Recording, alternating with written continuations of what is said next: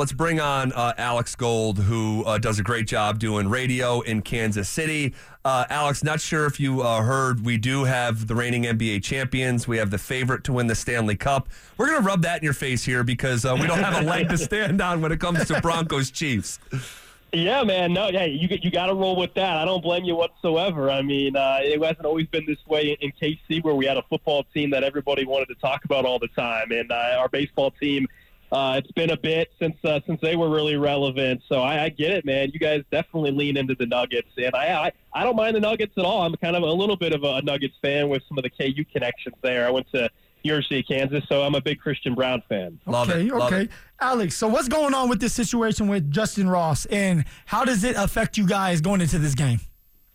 So, you know, I, I, I don't know if it really impacts him a whole lot, guys, on the field at least, just because he's really not getting that many snaps. If you take a look back, even when he wasn't on the commissioner's exempt list, it was a hard time to get on the field. You know, he was getting eight, ten snaps if he was lucky a game. You know, he was kind of the social media fan darling during Chiefs training camp, and everybody believing that he needed to get more playing time. And he really, let's be honest, has one nice catch this year. That's really what it was. Um, and, so on the football field, I don't think it really changes much from what they want to do in the wide receiver room.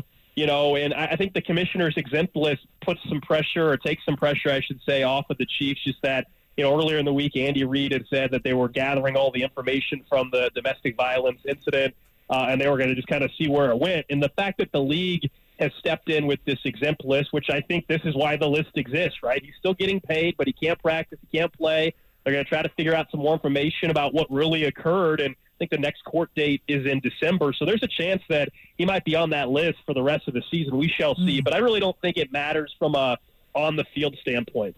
Alex, uh, let me ask you this, and we're talking with Alex Gold, who um, does sports talk radio in Kansas City. L- let me ask you this: um, Are the Chiefs taking the Broncos seriously? They've won 16 times in a row. They just played them what will be at kickoff, I think, 17 days prior. Didn't look like they took the Broncos a whole heck of a lot serious on Thursday Night Football, kind of like playing with their food a little bit. Um, you're going to Germany next week. Mahomes is going to be drinking beers at the World Series tonight. Is this is could this be a bit of a trap game maybe for Kansas City?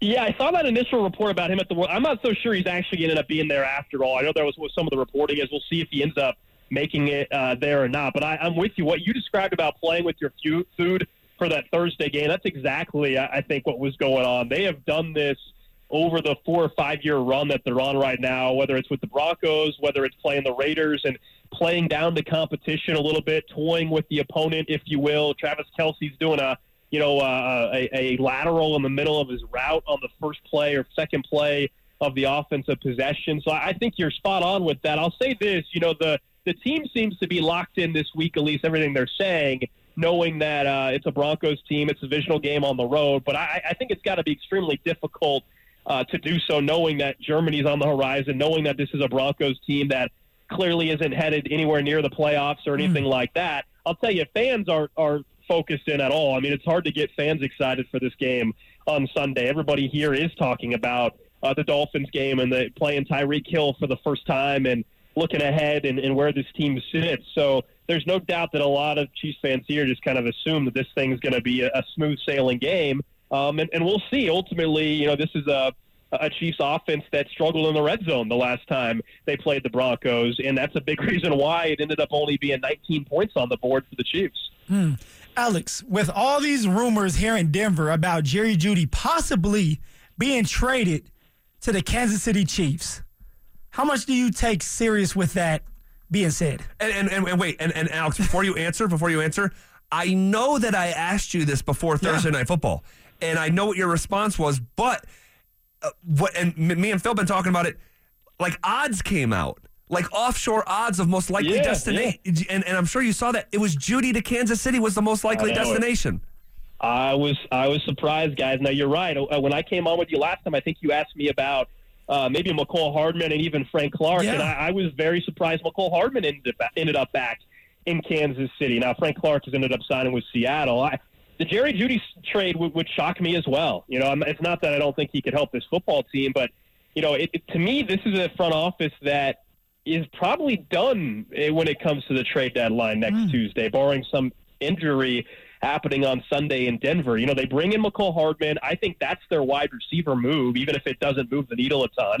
I think having Charles and Omenihu, who they signed in the offseason, come back after a six game suspension in some way is the big defensive addition midseason for them. And maybe there's some minor linebacker depth move now that Nick Bolton's going to be out for maybe two months. I really just don't see something coming together. Hopkins' name has come up a little bit, you know, Hollywood Brown as well. I, I just don't think we're going to see the big splash in, in Kansas City to to kind of move the roster forward. It's been very quiet on that front. And yeah, I, I saw the same offshore odds. I was pretty surprised to see the Chiefs as the the odds on favorite to land Jerry Jeudy. We're talking with Alex Gold, one half of Cody and Gold on 610 Sports KC. Uh, talk to me about Nick Bolton. I said to Phil, this is not a uh, a topic that will, you know, lead, you know, first take or Sports Center, but this is a big time loss for a playmaker uh, at the linebacker spot, right? Yeah, he's their best linebacker. He led the team in tackles a year ago. He was one of the leading tacklers in all the league a season ago. He kind of is the guy that not only wears the green dot, but he's a big leader for this defense, and they lose that aspect. Maybe he can lead a little bit from the sideline, but Philip can tell you that's probably a little more challenging to mm, do yep. than being being on the field. And you know, Drue Tranquill stepping up uh, the Chargers acquisition that they got on the offseason, stepping up earlier in the year when Nick Bolton missed three weeks.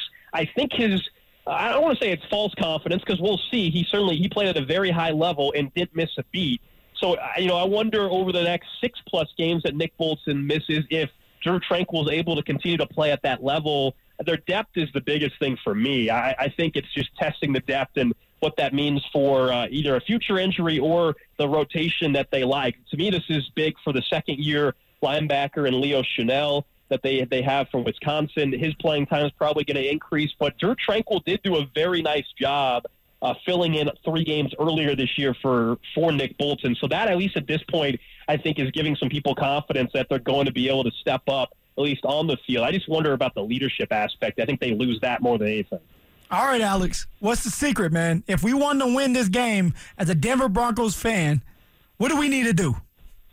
Yeah, I think the, the formula is a couple things. You know, it sounds very cliche, but if you go back and look at the Colts loss last year the Chiefs had, if you look at the two Broncos games last year the Chiefs played, you guys know, I mean, it was sloppy. There was some turnovers, some bad mistakes by Patrick Mahomes. I think it also probably requires the Chiefs coming out flat uh, in this football game and looking ahead the same way, Zach, you were asking the question if this team truly is looking ahead past the Broncos. I think that's the, the formula. is such an uphill climb just in terms to me of the roster and overall just the, the, the talent that exists uh, and some guys maybe that are looking ahead to being traded on on top of the Chiefs on their end. I think there's some guys there in Denver that that probably individually are really worried about themselves more than anything else. I just don't think, barring the Chiefs having multiple turnovers, and they are seventh in most turnovers this year. The Chiefs are turning the ball over, so it can happen. Mm. That to me is how this thing gets dicey. You know, is this a one possession game in the fourth quarter?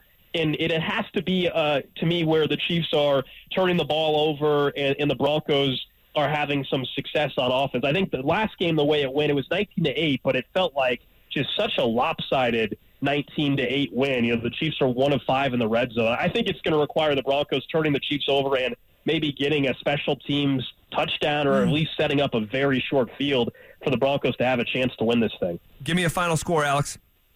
Yeah, I think it's 28 20. I think there's a garbage time touchdown inside of a minute or two uh, from Russell Wilson and company that makes this a little closer on the scoreboard. But I do think the Chiefs cover. They've actually been a covering machine suddenly this year after struggling last year. I think they're five at two now against the spread, and I, I do think they'll cover in 28-20 win. Well, that depends when you got the bet in because that thing opened up a little bit more than it is right now. Uh, but it has been bet down. It looks like by professional gamblers who are taking the points and, and has that number at seven and a half, which is, um, I find that whole world fascinating. I know you do too. Um, Alex, great stuff as always. We probably will not check in with you until next year. So uh, it's uh, it, has been it's always good talking to you. I know we've been doing this for years, but it, it is is always good talking to you. And uh, enjoy the rest of the season, my man. Hey, likewise, guys. Appreciate it. Uh, enjoy the, the the Avs. Enjoy the Nuggets. All right. Yep. We got no choice but to here moving forward. Uh, Alex Gold, one half of uh, Cody and Gold on 610 Sports Kansas City.